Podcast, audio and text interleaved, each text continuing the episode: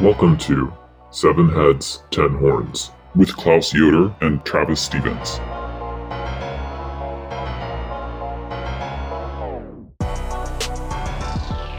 This week on Seven Heads, Ten Horns, we will be talking about demonic possession.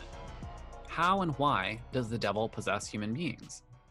We will take a look at some critical texts from the Gospels, as well as do a deeper dive into the early modern period and look especially at an incident involving some French nuns in a town called Loudun in the 17th century. We'll finish up with some reflections on the 1970s horror film The Exorcist.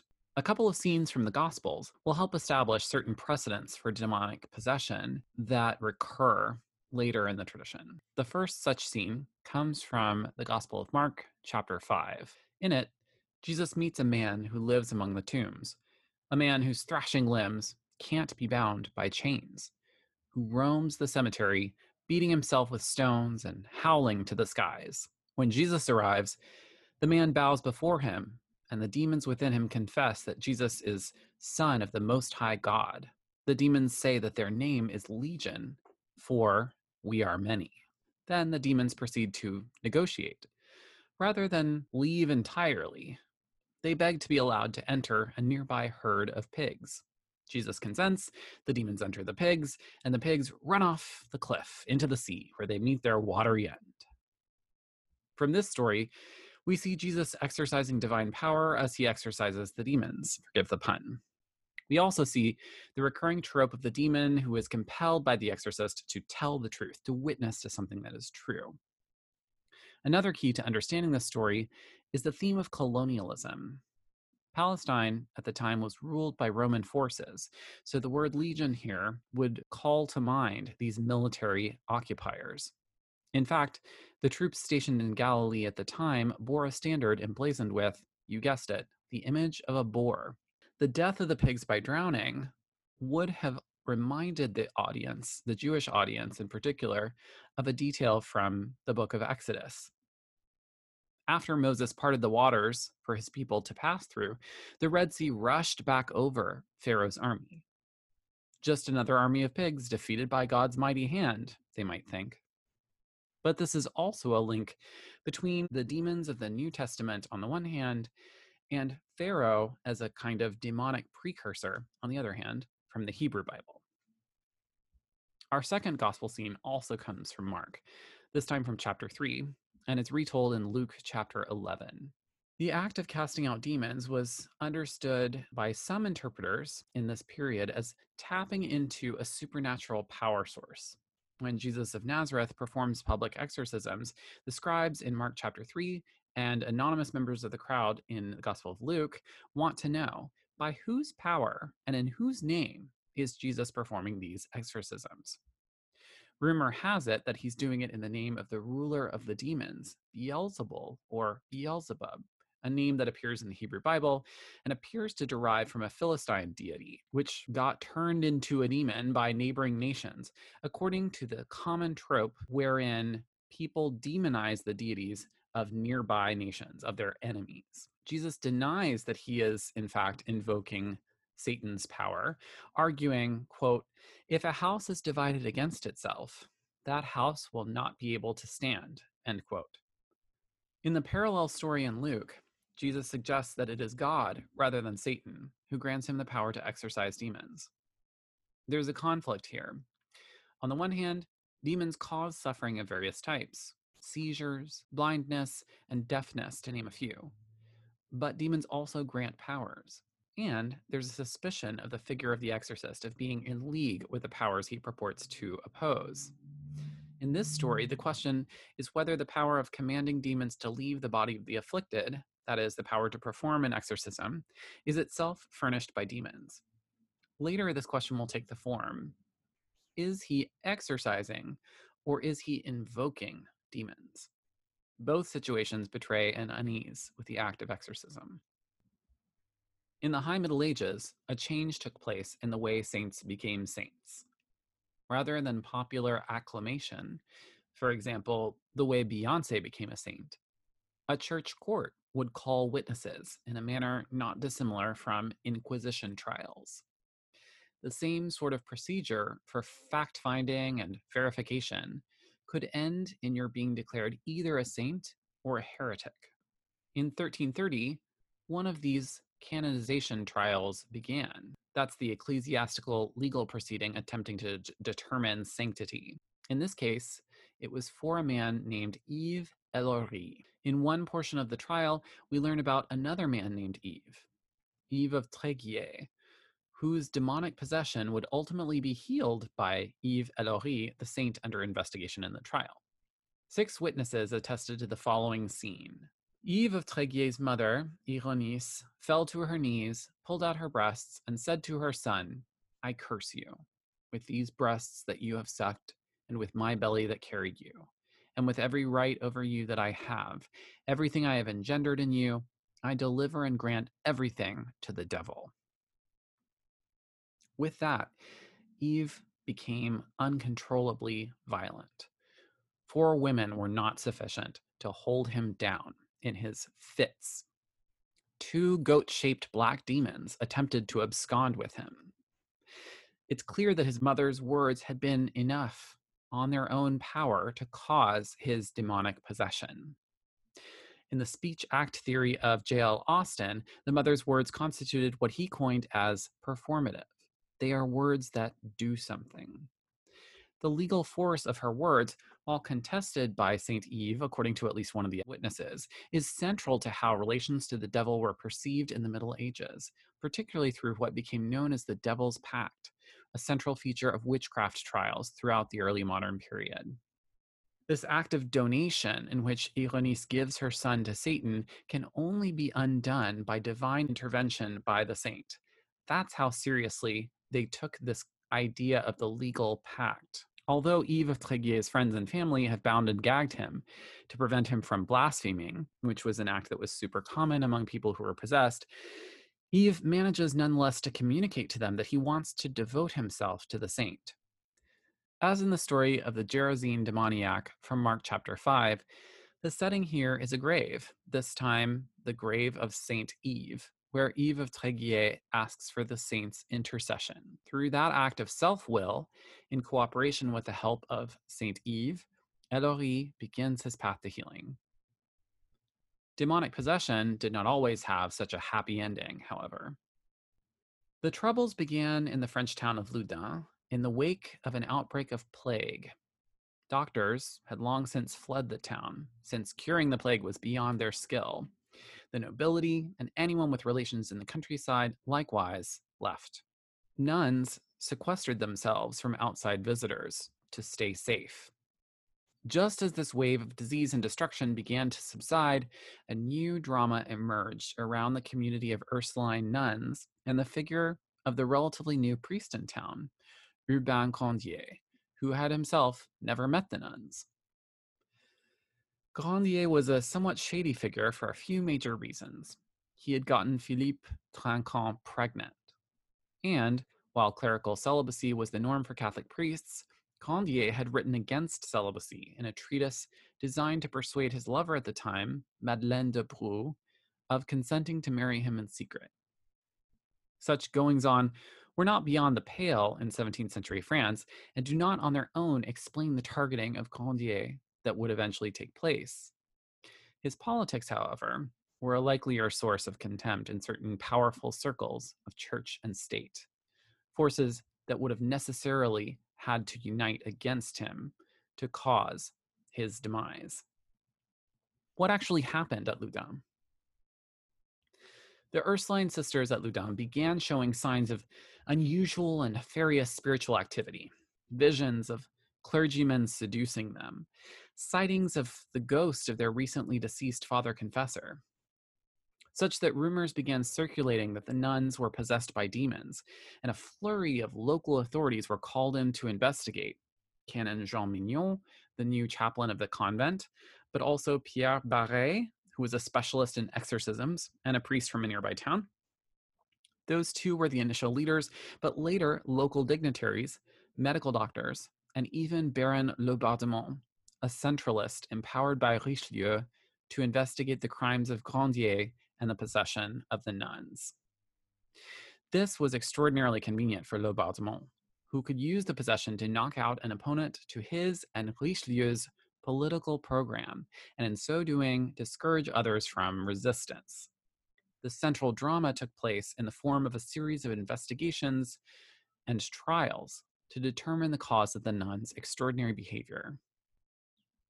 During the course of the interrogations, which moved from inside a church eventually to the public square, extraordinary symptoms of demonic possession were on display as a kind of spectacle. Medical science battled theology to explain the strange speech and behavior of the sisters. The nuns recounted tales of evil spirits who threw nuns to the ground and struck their legs. Three cursed thorns appeared in the hand of one of the nuns. Sisters were thrown into fits of unknown origin. The attempted exorcism of the nuns produced little more than a spectacle convulsive flesh, gnashing teeth, and tongues sticking out. The possessed sisters showed the ability to speak Latin, which they supposedly had not studied. Never mind that their psalter and prayers were in that language, so they must have known at least rudimentary Latin. When questioned about who had caused their possession, the Ursulines gave various answers, but eventually settled on the priest, Urbain Grandier. The questioning produced what were becoming standard elements of demonic possession initiated by sorcery, but more than that, a scripted drama was emerging, based largely on the published history of a previous episode from another French town, including the episode with the thorns, the types of bodily contortions of the nuns, and the names of the main demons. Also, the way in which the demons could be commanded by exorcists to give little pious speeches. Each of these elements had already emerged in these accounts that had been published of previous episodes of demonic possessions in France in the early 17th century. Each of the players, the local dignitaries, the sisters, and the audience, took up their parts as the net progressively tightened around the scapegoat for the whole affair, Urbain Grandier who would in 1634 be burned at the stake for having cast a spell leading to the nuns' possession. Many historians have blamed politics for what took place. Towns in 17th century France often had fortifications dating from times of more local autonomy. In the nationalist fervor under Louis XIII, represented principally by Cardinal Richelieu, these walls and towers became symbols of local resistance to centralized governance and were ordered to be taken down, including those at Loudun. Grandier successfully petitioned to save the tower, though he could not keep the town walls from going down, and eventually the tower itself was also demolished. Why did the nuns care about Grandier in particular? They had, after all, never met him was the famously handsome man who had broken his vow of celibacy, the object of repressed sexual longing by a group of celibate nuns whose average age was about 25, as Ken Russell's 1971 film The Devils, based on Aldous Huxley's book, suggests? Were the nuns overtly or indirectly pressured to target him because of his politics by church and state authorities? What of the Catholic Huguenot divide in the town? It was a border town, an outpost of Protestant Huguenots surrounded by Catholic territory that had itself recently become recolonized, so to speak, by Catholics. Exorcism, nuns, and priestly celibacy were all points of contention in this widening conflict, though a realignment was going on after the wars of religion of the previous century, in which the more important fault line was no longer religious, but was concerned with local autonomy versus stronger centralized government. That said, the missionaries from various religious orders, including the Ursulines, were there in part to reassert Catholicism, and this controversy turned on deeply Catholic elements, and thus can be read as a doubling down of Catholicity in the face not only of Protestantism, but also of new ways of thinking about the relationship between the natural and supernatural worlds. Was the testimony of the nuns to be believed, or were their symptoms merely impostures, as local rumor claimed? In other words, were the only two options for interpreting this phenomenon either witchcraft induced demonic possession or fraud? Or were there other explanations possible? The testimony of the Protestant medical doctors was meant to vouchsafe that there was no natural cause of the symptoms. However, the very fact that they needed to be consulted was already a conceit to new explanatory possibilities afforded by developments in early modern medicine.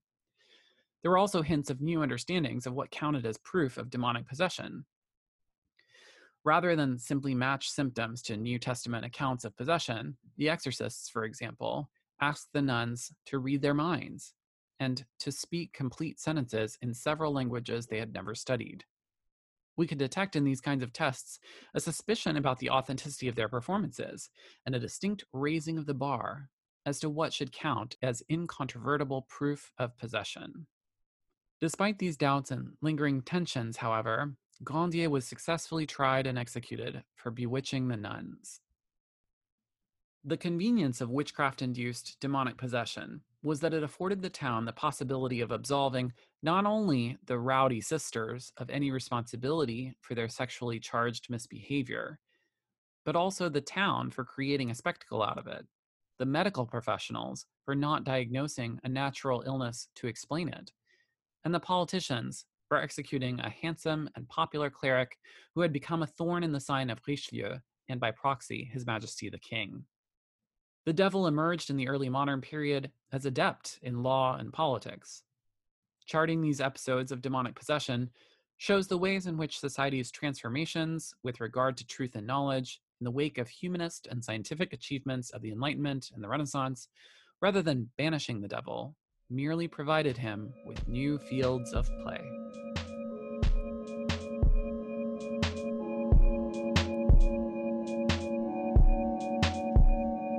So last week, we were talking about the cosmic monsters that threaten divine sovereignty. This week, we are addressing an evil entity that walks among us in human form, the demonically possessed. But this form of evil also suggests a protagonist, the exorcist, the one who drives the demon out. One thing we know is that Jesus didn't invent exorcism. This was a practice that could be found in ancient Mesopotamia Zoroastrianism, which in turn influenced late antique Judaism, so that we see possession being referenced in apocryphal books of the Bible, such as Tobit, as well as in the Dead Sea Scrolls of the community at Qumran, which existed around the rise of Jesus' ministry. Exorcism rites might involve fumigation, singing away the malevolent spirits with the library of incantations, or a kind of spiritual divorce or get inscribed in magic bowls. Perhaps these were intended to trap or at least transport the spirits involved. Possession was a phenomenon known to ancient Greece, yet Greeks and Romans seemed suspicious of exorcists, characterizing them as Eastern, foreign, and often associated with quackery and charlatanism. The spread of Christianity itself brought the role of the exorcist into Europe, but it was a role that remained contested even inside the earliest Christian communities. Yeah, you can see this reflected in the way exorcism is shown to be central to Jesus' ministry in the Gospel of Mark, on the one hand. And on the other hand, in the Gospel of John, the battle between Jesus and the demons is marginalized in favor of a more philosophical and internal encounter with the truth, capital T. Exorcism possesses, if you will, a different level of prestige depending on the time and place. It also doesn't map neatly onto geography or social class. Some wealthy communities of gospel followers downplay it, while others celebrate its power. By the second century CE, exorcism became incorporated into the initiation rite, baptism, also known as illumination. The magic of the cosmic battle gets a bit routinized in the ritual. According to autobiographical remarks by the Alexandrian Christian philosopher and convert Justin Martyr, Battling demons through exorcism meant a confrontation with the status quo of imperial pagan Roman culture. But it also meant displacing the demons within, the bad habits and states of mind developed by Roman culture. In this way, exorcism fluctuates between a power encounter and a more internalized, reflective transformation of the self through exposure to the gospel. One more thing I think we should note is that in contrast to other forms of exorcism that had currency in the late antique Mediterranean world, the form of exorcism recorded in the Synoptic Gospels has almost no ritual apparatus and depends less on the personal charisma of the exorcist and more on the appeal to a higher power, namely the Holy Spirit. After the ascent into heaven, Jesus' followers would exorcise demons, quote, in the name of Jesus, as Jesus teaches them to do in Mark 9, again invoking a higher power and channeling the presence of Christ slash the Holy Spirit rather than re- relying on their own personal qualities. On the one hand, this obviously is consistent with the piety building up around the figure of Jesus, but it is also resembles the methods that appear in some of the papyri of ancient Greek magicians, which involve exorcists being aided by a god who might work as the power source for the procedure. There's some old cloth in the new garment of Christian exorcism. Okay, so we've seen the place of exorcism in the New Testament and early Christianity, but let's take a moment to talk about how this practice, which comes and goes throughout the history of Christianity, fits into some important theological ideas. Yeah, one of the ideas that we've been keeping up with is this question of moral responsibility. And so the way this matters here is like if someone gets possessed, did they do something to deserve this? Do they consent or set up their possession in some way? And the example I'm thinking of is the case that you talked about, Travis, uh, from 17th century Loudun, where Saint Jean des Anges admits that her own disposition contributed to the problem of possession. She has a new spiritual director, an exorcist, his father uh, Lactance, and he orders that communion is, is going to be done in a new way in this convent. And she explains that her annoyance and desire to frustrate the priest puts her in a bad position to resist the devil who's already dwelling inside of her. And to quote her, when I went to take communion, the devil seized my head, and after I had received the holy host and half moistened it, the devil threw it into the priest's face. I know, I know perfectly well that I did not perform that act freely, but I am very sure, to my great embarrassment, that I gave the devil occasion to do it, and that he would not have had this power had I not allied myself with him. There's also this case of young Yves from Tréguier where his mother, you know, Yves's mother donates his body and soul to the devil. I mean, this question of like, what, what sets this up? What did Yves do to put himself in this position? We have Yves, we have, we have, we have Jean. Like, these, these are examples where people are, you know, or it seemed to be putting themselves in the position to take responsibility for demonic possession. So like what what are we supposed to make of this idea of moral possession or moral responsibility for possession, Travis? I think it tracks differently in different times and places. Um, so it's important to look back to New Testament examples for a kind of root here, but then watch as it changes in different ways. So yeah. in Jesus's exorcisms, especially in the Gospel of Mark, that question of moral responsibility is really completely ignored and you just mm. have people in need mm-hmm. who whom jesus ministers to to use very churchy language right but what i mean by that is that there's a kind of parallel between the healings that he performs the miraculous healings on the one hand and the exorcisms on the other they're both spectacular they're both miracle working. They're both designed to help people move from a bad state to a good state mm. without necessarily blaming the people who are in the state to start with.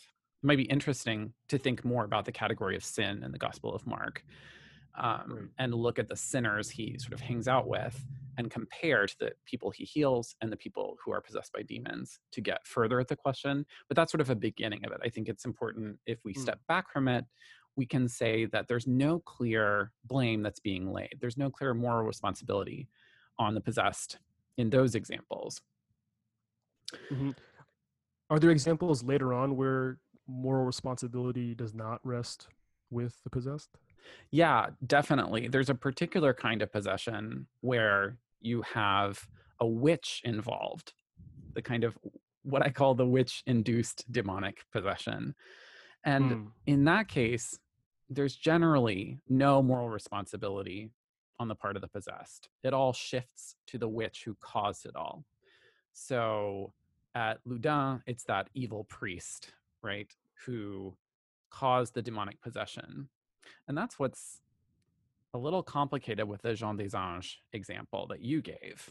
She takes responsibility, but remember that that's well after the fact.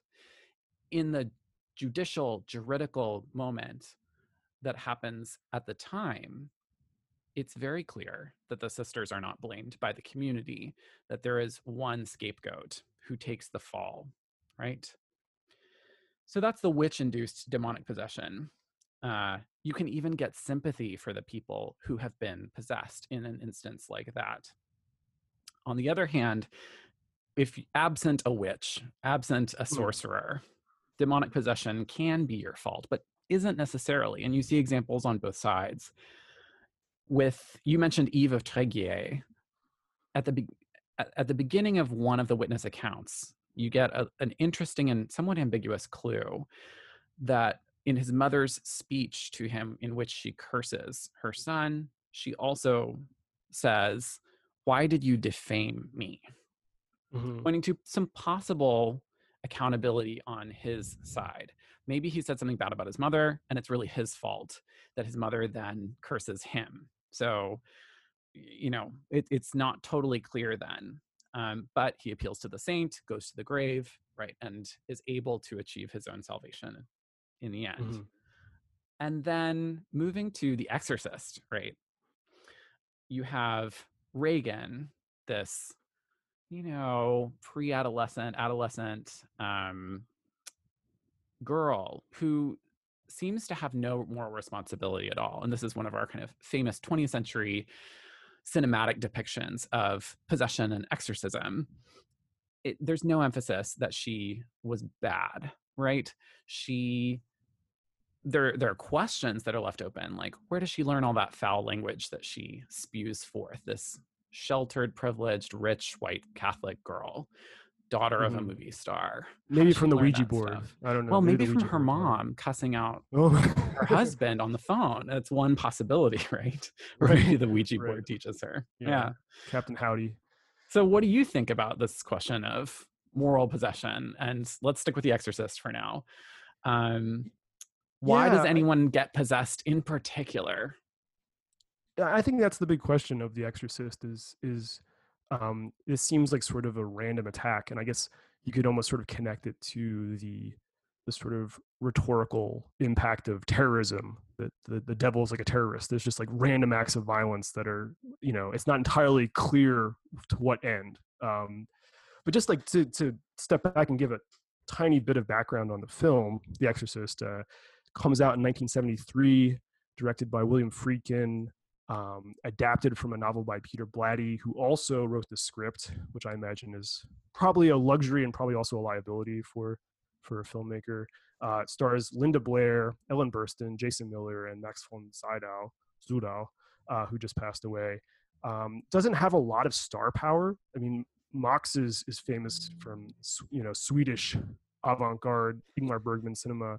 Right. Um, but the film's really over budget really takes a long time to make. And in spite of all that was a financial and critical success. It's not usually the way it goes with movies that are over budget and take forever to make. Um, but it's the first horror movie to get a, a best picture nomination. It receives 10 academy award nominations uh, and it wins two for adapted screenplay and sound mixing and I, I, would say that the sound is is pretty does add to the chilling effect. Uh, and just you know the movie it's about as a little girl who gets possessed. Her mother is a sort of posh actress acting a part of like a faculty member uh, at, a, at a university. yeah, it's not clear, but it seems like uh-huh. yeah, administrator yeah. or faculty member. Seems like faculty member. Yeah. Yeah. So yeah, right. Uh, and the movie just follows uh, her growing exasperation trying to get her daughter Regan uh, treated because Regan develops all these sort of scary symptoms, cursing, urinating when not appropriate, telling people they're going to die in space, uh, these sorts of things. And the medical establishment fails her. And even one of these doctors suggests, "Have you tried going to a priest? Because force of suggestion will will has been known to work. It's not actually really an exorcism, but you know the the the uh, the performativity of the ritual can and can force the the possessed or the afflicted to uh, keep following the rules of that game and give up the demon. Right, right. The movie pretty much makes it clear that the demon is real in, in many ways. And we're going to talk about this in a little bit. Uh, but there's this growing exasperation, and the mother of Regan uh, tries to recruit a swashbuckling, good-looking but tortured young Jesuit priest who also is a expert in psychiatry and psychology to help her. And when he takes his notes, he recruits finally and is able to get an official exorcism scheduled. And I won't I mean this movie was made 40 years ago, but I, I guess we won't have, have too many spot pot spoilers with the way it ends.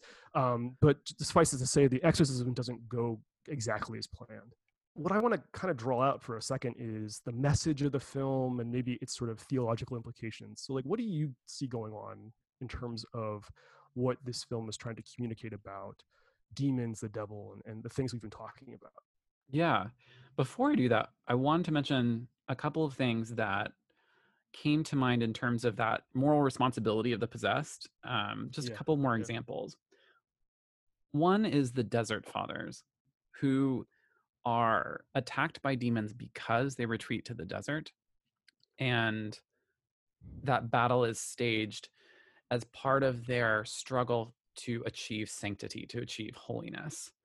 And Mhm. so, in terms of are they responsible for being they aren't they aren't exactly possessed but they battle demons generally. And so that's one type that we do have lingering in the background here. Uh, and another is jesus going to the desert to be tempted which we talked about in a previous episode.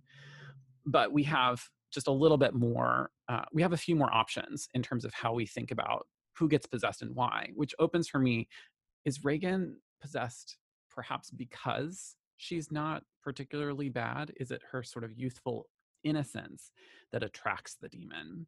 And that would be Yeah, a little yeah. bit more in line with She's the most innocent little girl in the whole world. Yeah.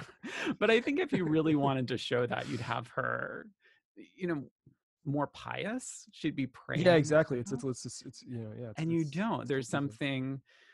She wants a horse. also- you know? right right but i think uh, that wouldn't work in a 1970s film.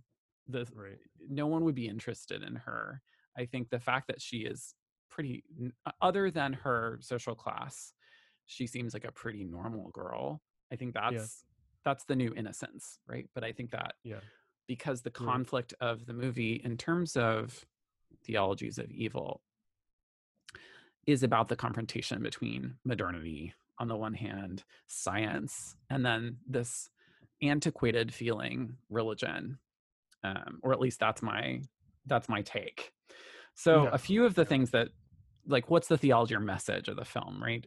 A few things i want to tag. The first this orientalist opening sequence that we have the association with Max, a foreign land right Mox is, Iraq. is Iraq. Yeah. yeah yeah um there's this statue and in later uh so the, the it, this movie is based on a book which has some sequels and we learn more about who this statue is supposed to be from those sequels uh, in case you're wondering Yeah. where i'm grabbing this from Right. is this babylonian or assyrian deity and that's the statue who's discovered by father Merrin. and there's this long tradition within christianity but not exclusive to christianity by any by any means of looking at foreign deities as demonic well that's For sure. you think that's for sure, god yeah. that's not god that's the devil right so it's that move and i think Right, that's what's right. coming up here the foreign devil is Right. and we have a flash of this in one of the possession scenes later in the movie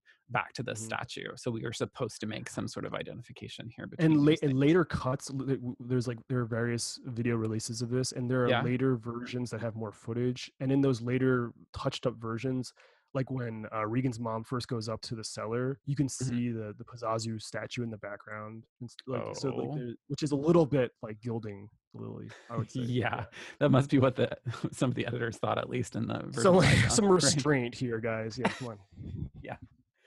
So um, you've also got the figure of Father Karras, whom you've pointed to already, who, because he's a, you know, he's trained in psychiatry, psychology on the one hand, and he's also a priest. He, he's trained in boxing too he's got all kinds of tra- he's got a lot of Exactly. training He's an MMA star, basically. He's got this. he's a both and. You're welcome. uh, he he helps stage in his character this religion versus science kind of battle or right. it's it's more it's not really a battle if you don't have a definitive they both answer. lose you know they both so lose exactly so let's just call it a mashup mainly i guess yeah. Uh, and then supporting that is his perform his gender performance of this empathetic yet vigorous masculinity to show the soft side and the and the and the hard side together in this one character. He's our every. I mean, he is our. If we if we're looking for a Jesus here, I would argue that this is your Jesus. You're like for sure. And he contrasts. He contrasts a lot with with Father Merrin, who you Karras is like, oh, let me tell you before they go into the exorcism. He's like, I've been studying this girl for a little bit. I have some background. Here the facts of the case. And Father Merrin's like, forget about it. All I need to know is that this is the devil. And Father Merrin dies. He doesn't get the job done. Right. Father Karras is the one who understands and cares about the situation.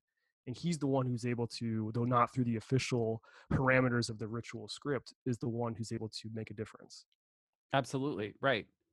Um, I think another key theme from this this film that helps us understand insofar as it's coherent and we we should talk about to what degree we think it's coherent is class this yeah. is a rich people problem uh this is we've got you know this famous as you put it this this posh actress right this mm-hmm. movie mm-hmm. star we have a georgetown setting the charming cocktail conversation the party where regan you know urinates and and predicts a death the, her first marked instantiation of of demonic possession happens right there and i think that's pointing to some larger social problems that we'll talk more about but getting right. to the devil for a second who is the devil in this film more powerful than science sometimes interested yeah. in possession but deeply psychologically inflected playing on the on father Karras's guilt about whether he's cared for his mother proper his aging mother properly or not. That feels very modern. That feels very psychological. That feels, feels very yeah. freudian maybe. Yeah. um but interest that interest in guilt it also feels very catholic. Um and the the sort of crux of the devil for me sorry crux cross uh is that the devil appears to be real yeah, the very genre of film makes you able to to gaze at him in a way that reading historical witness testimony from a canonization record from the Middle Ages just doesn't get you there, right? The film doesn't. Like, this it's is, different when you see the devil. On, you're on seeing it for yourself, right? You're not reading this. You're not hearing about this. You're seeing some of it, and at the same time, you have these exceptions. There are funny inconsistencies about the devil's knowledge in particular. Why is it that he knows all about the priest's mother and can imitate her voice perfectly, but doesn't know her maiden name? Uh, yeah. Why is it that right. he can't seem to recognize the difference between holy water, which should, you know, according to the exorcist history of and legends holy water should really hurt holy water should drive him out should be a problem as opposed to tap water. And so the priest uses tap water at one point the the demon the demon flinches and it's like haha gotcha. But then it doesn't show that the devil the devil is it you would think that would lead to the fraud accusation that possession is right. either real or it's a fraud or perhaps in later periods we get the medicalization that oh you're just you're you have a psychological problem or something.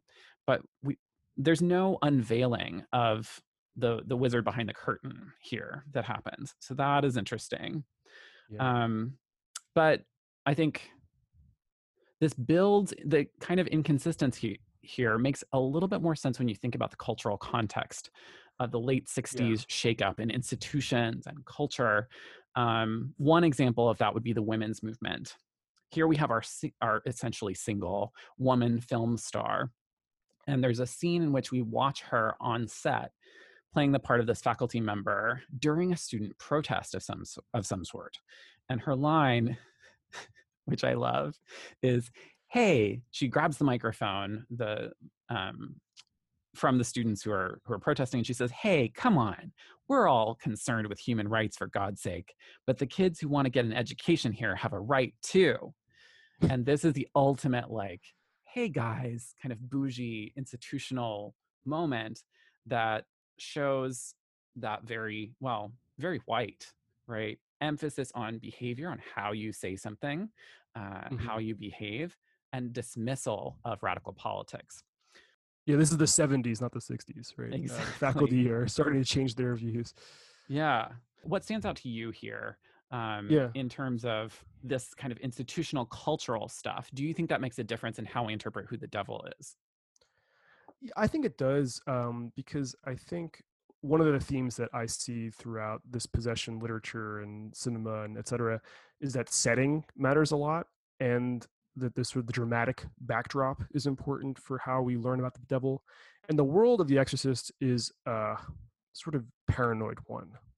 As you mentioned, um, the one of the protagonists is a single mother and so this signals that institutions like the family are falling apart. We see her domestic strife or not quite domestic because this argument's happening over a long distance conversation with someone a sort of a, a an abandoning partner who's in who's living it up with his girlfriend in italy. So there's like this con- concern about family values under attack. There is this sense you know, there's a church desecration. I guess the devil did that. I don't i don't really know. I, that's that's another strange moment in the movie. Mm-hmm. um, uh, this and and a police detective it literally says is is asking one of the one of the priests and asking is, is there a war on the church going on? And so this sense another key institution seems to be falling by the wayside or falling under attack is in oh, the church there's a, so there's a war on christmas got it okay cool. yeah right right. You mentioned uh, the women's movement um, and this sort of uh, this sort of ironically staged student sit-in in, in as a sort of the film within the film for The Exorcist, and we're in this post Watergate moment or Watergate eh, you know squarely watergate moment where the conflict in vietnam has has sort of changed the the moral landscape of the country but there's also this nixon law and order backlash to the civil rights movement this idea that it's time to return to policing and harsh sentencing as a way of bringing back the america of the 1950s because the civil rights movement as the sort of silent rhetoric went went too far. Um, and so this this paranoid landscape is informed i think by that concern for retaining middle class and upper class white privilege in a world that's starting to fracture. Um, and i think that sort of c- corresponds to the very posh white georgetown vision of catholicism that we get here too um, which has room for a kind of realistic supernatural depict, depiction of Satan or the devil, but is also this vehicle for trying to resist the, the changes of this world, trying to retain some sort of traditional privilege structure. Um, and this is the moment in the 1970s where there's a marked downturn uh, among the baby boomer generation in attendance to mainline denomination Protestant churches, which were sort of the lifeblood of American Christianity uh, up to this point.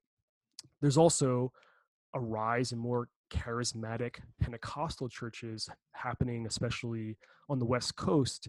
That you know, churches that take seriously things like possession, um, and that that matches with themes of The Exorcist, but in a very different kind of uh, church culture.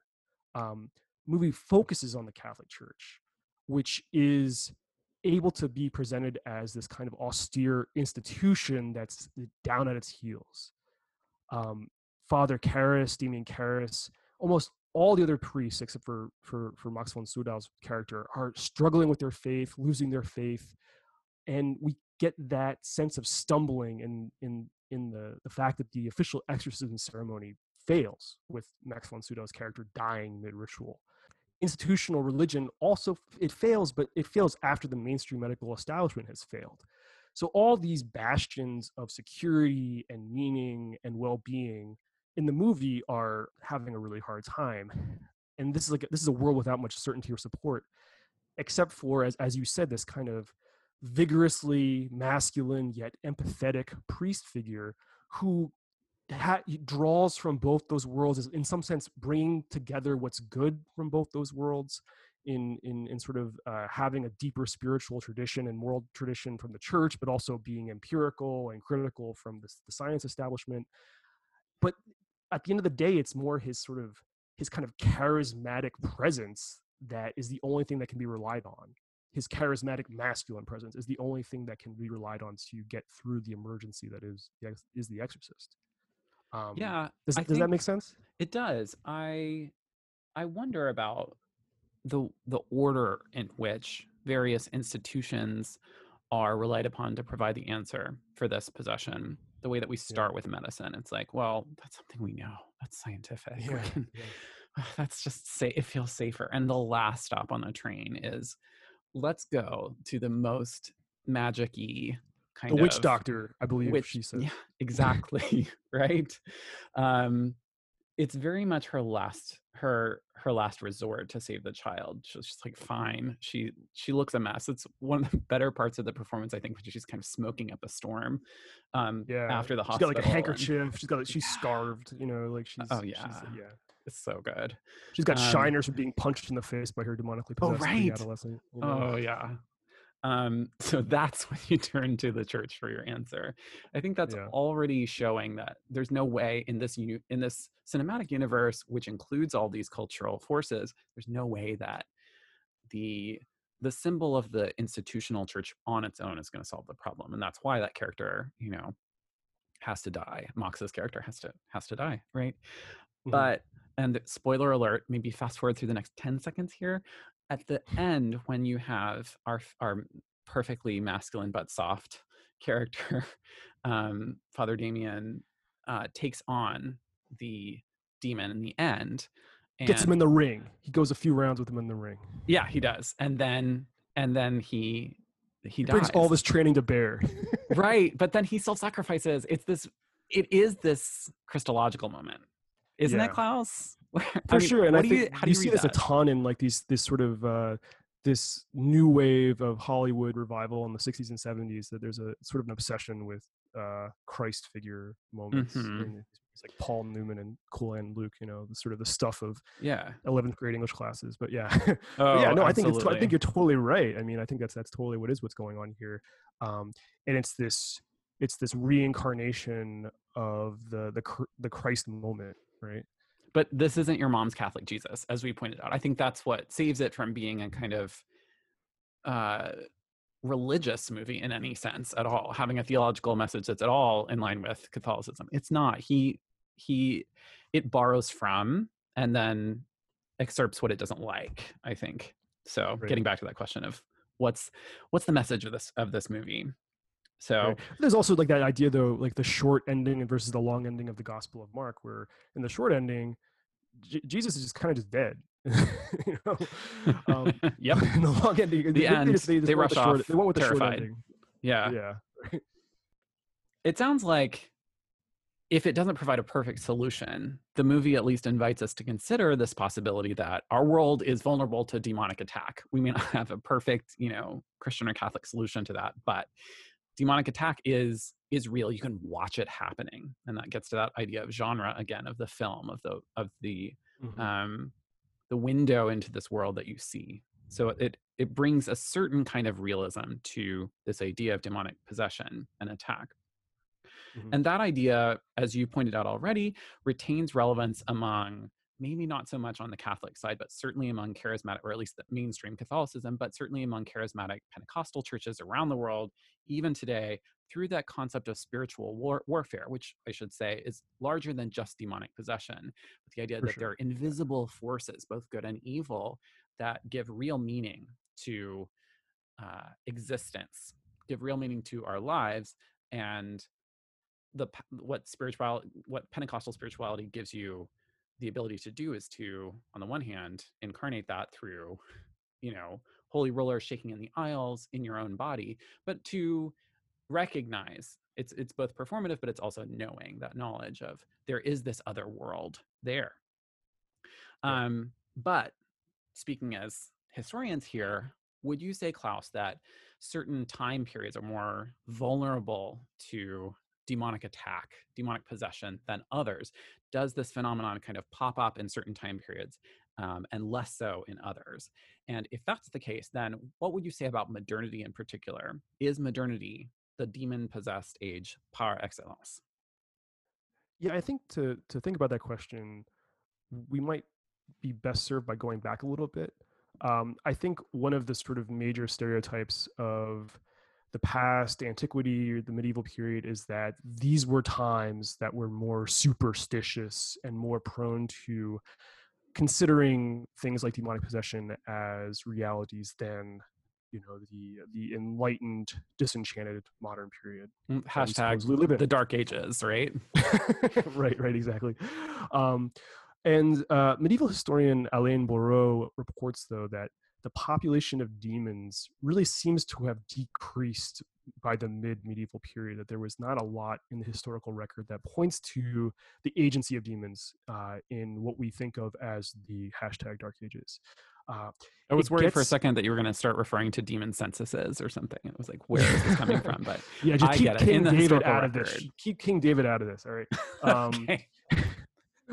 Um, by the 14th century, there, is, there starts to be another. You know, the census shows that there does start to be an uptick in the demonic population, just from what we see in things like canonization trials and and and uh, witch hunting guides and things like this. But it must also be noted that elite members of the church hierarchy were very scrupulous about screening out cases of demonic possession and making sure that this is really what was going on because as we even see from the gospels there's a lot of overlap between insanity between medical conditions um, between someone just being asleep for a really long time you know? Um, and so that there's a there's in in the the catholic the western latin church there's a great deal of attention and what we almost think of proto science being used to weed out fake demonic possession cases from real ones.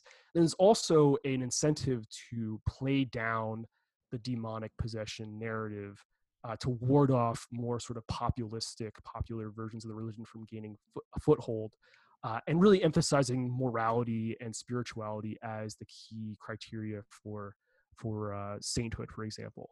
Okay, um, is that so, because is that yeah. because there's something inherently chaotic would you say about demonic possession um, is that does it automatically have a more populist edge to it than these other forms of christianity of catholicism?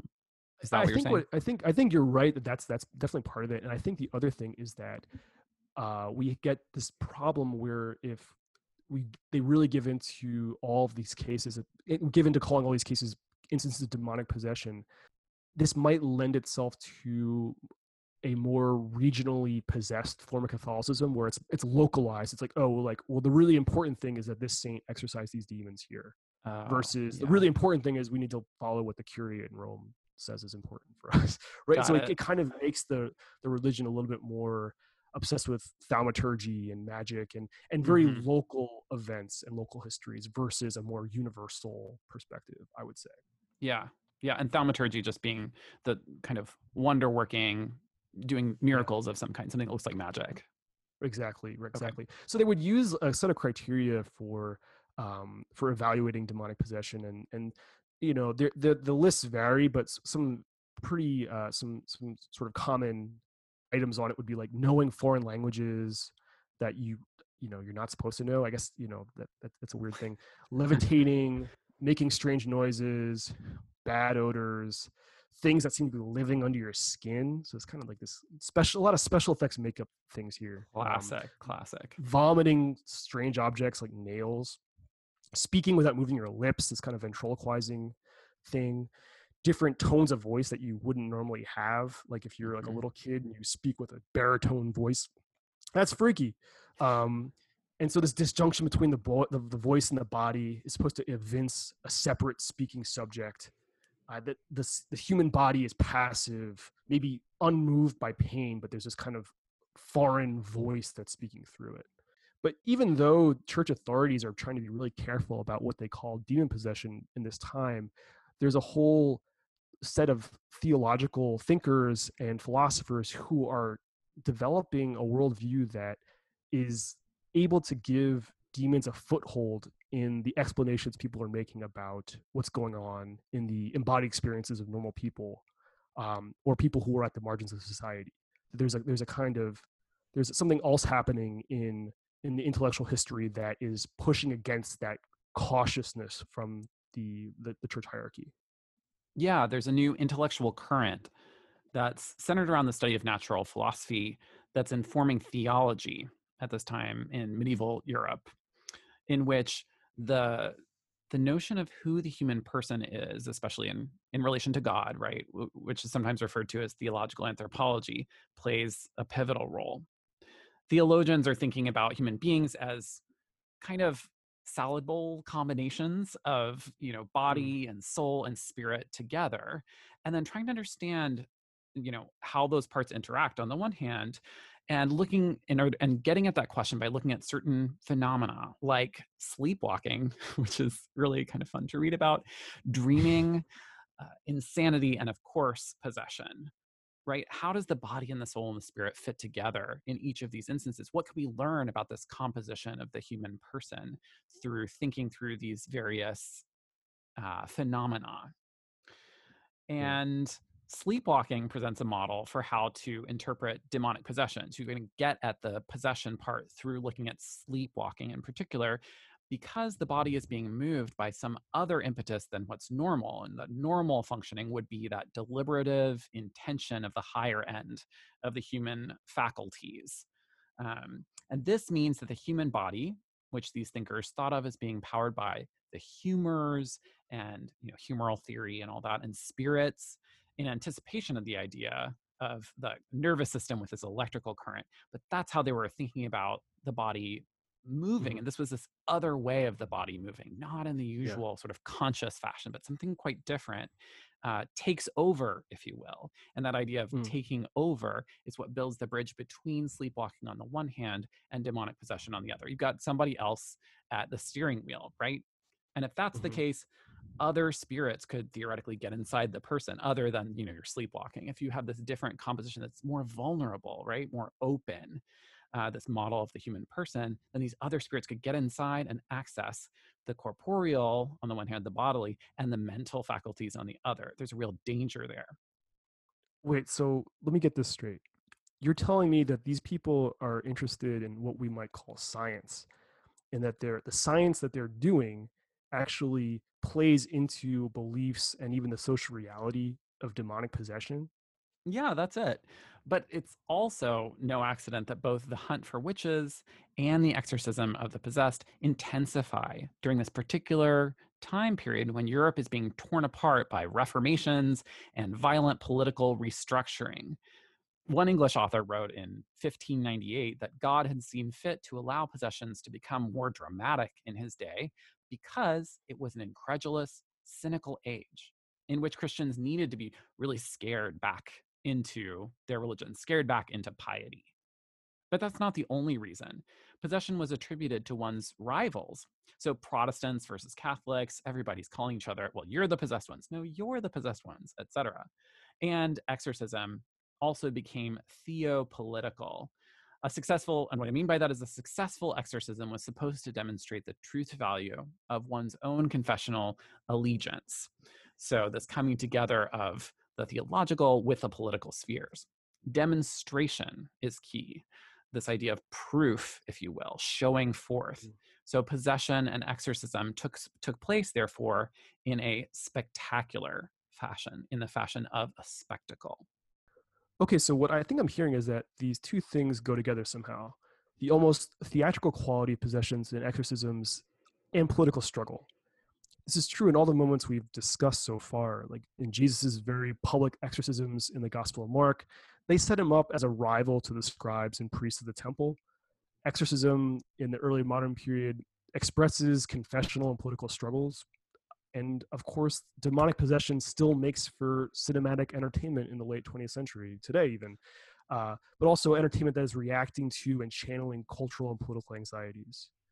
Travis if exorcism is a kind of theological political theater how should we think about the way these events get scripted? That's a great question. I think we can think about the scripting in a couple of, at least two different senses. On the one hand you have a kind of linguistic scripting certain languages keep appearing in these accounts and this is in several different time periods. One is speaking in those foreign languages that you've never studied and that's key and to, to what extent you've never studied it. So who's going to prove it? It's like such a weird thing. Uh, it's it is a weird it's it's weird to count it as evidence in that kind of even in that early the early modern settings in which you see it yeah. it doesn't seem self-evident to our ears in the 21st century that someone couldn't be secretly studying a language. That doesn't seem so hard. Someone's on Duolingo being like, "This is this is what I'm going to use for the for the demon possessions." Like Duolingo. exactly. or like learning a few phrases is not really yeah you know, yeah. superhuman here. And that's exactly what's at stake. What counts as the category of the natural and what counts as supernatural, as evidence of supernatural intervention in the world. So, in this linguistic thing, we've got speaking of foreign languages, um, and this shows up in Loudun in the request that one of the nuns speak in Hebrew, right? And the demon, it seems, if you have a if you approach this from a cynical perspective that the this isn't really the the devil himself working things out in these women that the when the linguistic capacity isn't there and it's been asked for by the exorcists the nun will go into spasmodic fits or refuse to speak or say in latin well god does not will this or something uh, various exit strategies to avoid that knowledge that's supposed to be there, that's expected to be there. And I think that's what we're trying to outline here. What are the expectations in the scripting here that's linguistic, and what can actually be produced in the moment in that in that live TV setting, that live theater yeah. setting. Right, right. So you've got various foreign languages that that appear there. Hebrew is a really important one. Latin is, of course, centrally important. In Scottish, you know, Scottish, Scottish needs to show up because it's weird because it's foreign to France, right? So I guess they mean Gaelic. In Loudun, they meant Gaelic. yeah, um, yeah, I think so. The land, but you know, that's even better that they don't know the the name the name of the language. That they just call it from its from its region. I think that's perfectly yeah. representative of what it symbolizes for them: the foreign, the strange. Yeah. Right. Whereas Latin has a certain familiarity, and you would think in a convent, Latin wouldn't Latin doesn't prove exactly. it doesn't show the same kind of knowledge of a eh, unexpected knowledge in a certain sense. But what it does do is it fits in with this theme of inversion. The satanic is the reverse, the mirror opposite, the twisted mirror opposite in, in a in a fun house of the mm-hmm. divine. And so because Latin is the language of the church, it's not the spoken language of France, certainly in the early modern period. This is the language that's spoken by the holy people the scripture comes to you in this way the mass is said the but also to our point here again a little bit of a cynical perspective those are the that's also the language of the psalms and the prayers that these nuns are saying every day of their lives. So while that doesn't assume a deep knowledge of being able to compose a treatise you know words and phrases are going to be there yeah. but it fulfills other functions than than those foreign languages do this is the i would argue is this inversion trope but script mm-hmm. matters beyond this kind of linguistic game of proof it is also this act of the unwritten script of actions and behaviors uh, mm-hmm. that's known to mm-hmm. all the pers- participants in advance perhaps most tellingly in the Loudun account um, we know that there are published accounts of similar activities, and I mentioned earlier in the pod about some of this, that are out there in the world. And because of that, there are kind of social expectations of who are the players? How does this work when you've got a demonic possession and you're making a spectacle of it? And you're going to have these exorcists and they're going to ask certain kinds of questions and not ask other kinds of questions. And what are the right kinds of responses that help keep everyone in that same worldview, following the rules yeah. of the game almost? Yeah. And so that's the other way that I think scripting works in this theological political theater that you've been uh, asking about here.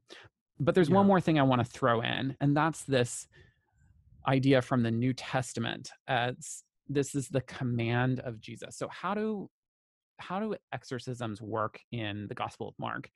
Generally, Jesus says, "Get out of there" to the demon. Directly there's a lot of rebuking. There's yeah, rebuking, there's rebuking. oh, so yeah. those demons are so bad. You're being bad. Get out of there.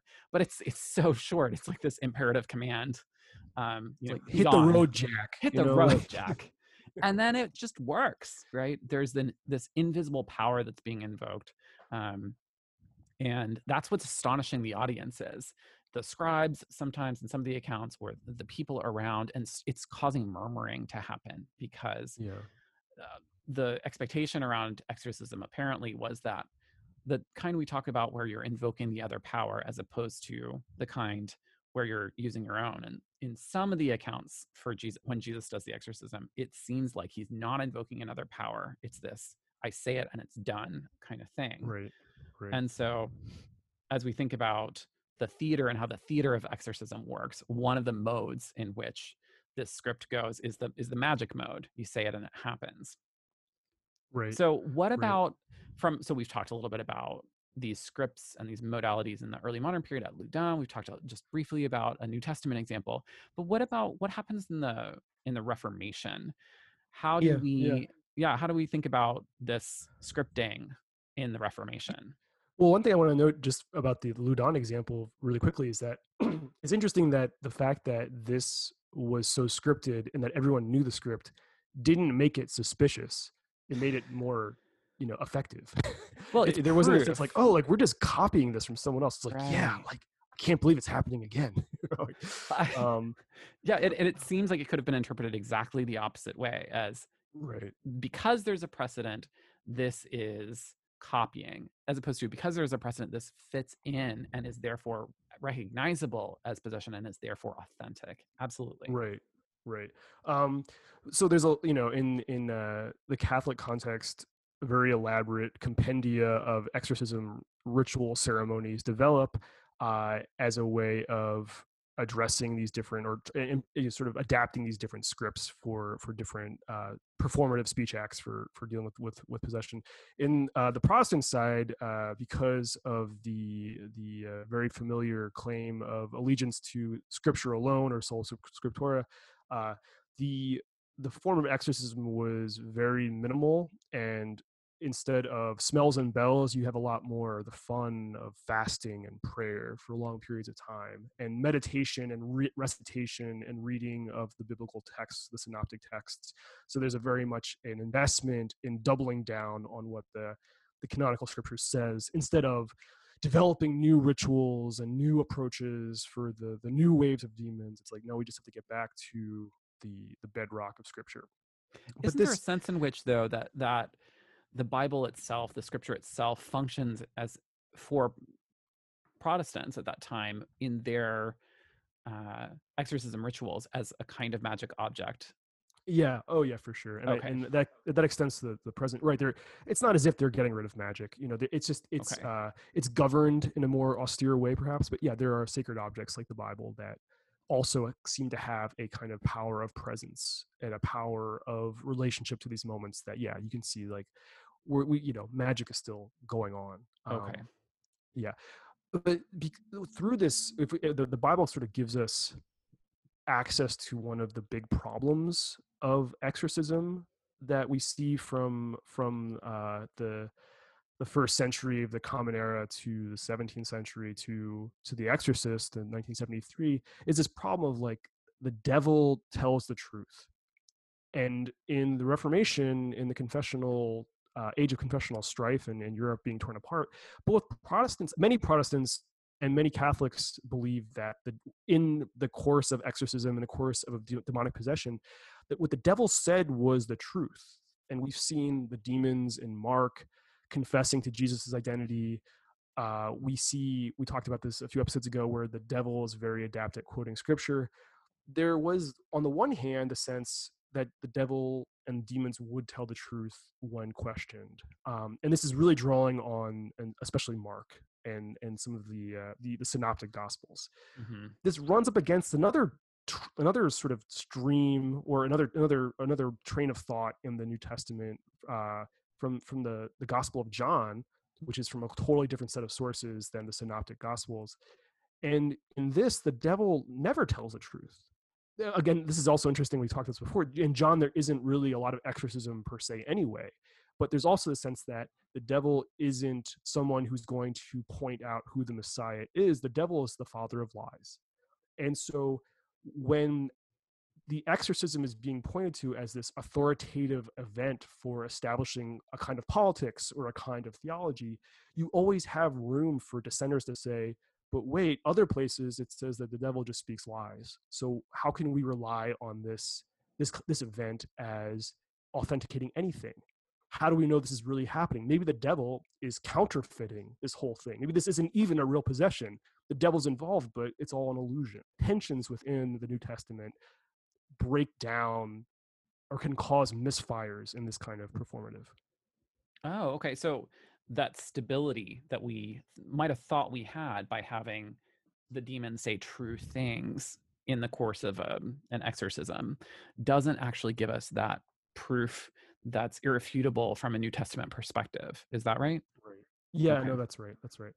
Um, was we've been talking about this as as a kind of theatrical event. We've been talking about the script, but I think it's also important to talk about the staging and the setting.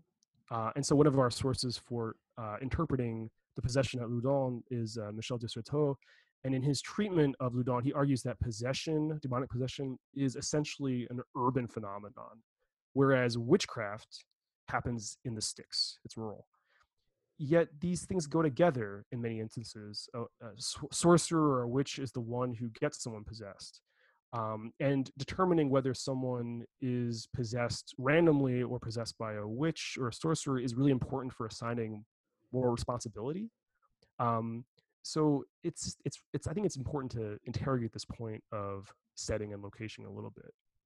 Okay, so going a little deeper in that question of urban versus rural, does that city space create a grander stage for the demonic theater, the spectacle we've been talking about?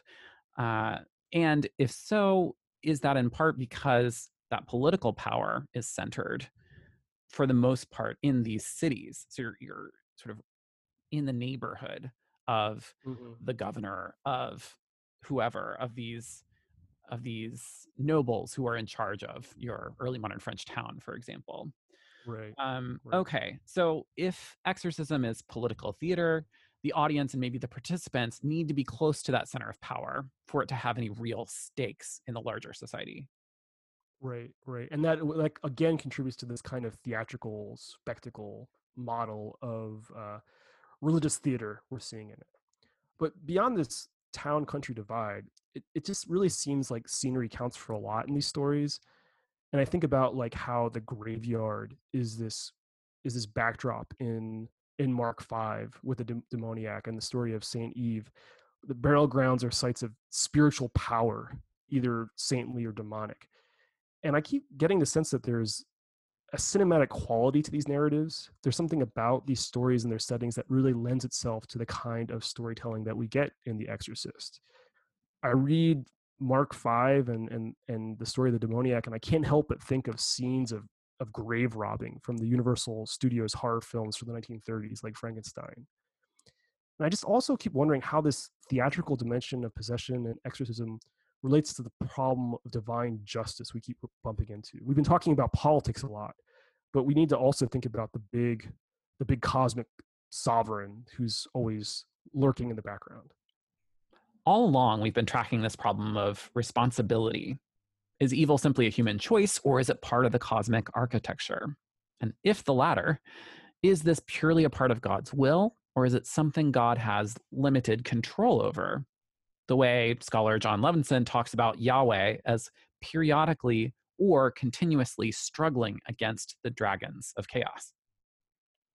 With demonic possession, evil is personified and incarnated in the flesh of people who are usually on the sidelines of social power children, unmarried women, the poor. And so we're, we're sort of moving away from the, the, the large scale cosmic enemies and, and looking at something more mundane, but maybe all the more disturbing for it. So this possession may occur as a result of bad choices, the malice of others, or so the theory goes. But we also see the familiar claims about why God is letting this happen. Right. Possession can work as a force of punishment or as a way to snap atheists and the complacent out of their spiritual slumber by rendering the invisible forces of spirituality, of demons, visible. It's a way of re enchanting religious life when it gets boring and loses its teeth, or when the forces of modernity show up at the door. Right. Possession speaks to human susceptibility to outside spiritual influence that can either be demonic, but also crucially, it can also be the Holy Spirit who enters the poorest subject. That's where we get St. Paul affirming that it is no longer he, but Christ who lives inside him. So, in this way, demonic possession both points at this larger dilemma of divine responsibility we've been keeping tabs on, but also to an important modality of Christian ideas about the human subject as spirit charged, for better or ill. The vulnerable, prone human being seems to be basic and crucial for Christian theology. Acknowledging this keeps us continuously questioning what divine justice means when power and responsibility are so asymmetrical. Next time on Seven Heads, Ten Horns, we go cosmic and address the possibility of dualism and the communities that have affirmed a dualistic struggle between light and darkness at different moments in history, as well as how Christians are at once enthralled by this Star Wars version of history, but also try to suppress and repurpose it. See you next time. All right, see you next time. This pod is made possible by support from the Satanic Horde, Asmodeus, Mammon, Leviathan, Beelzebub, and listeners like you. Thank you.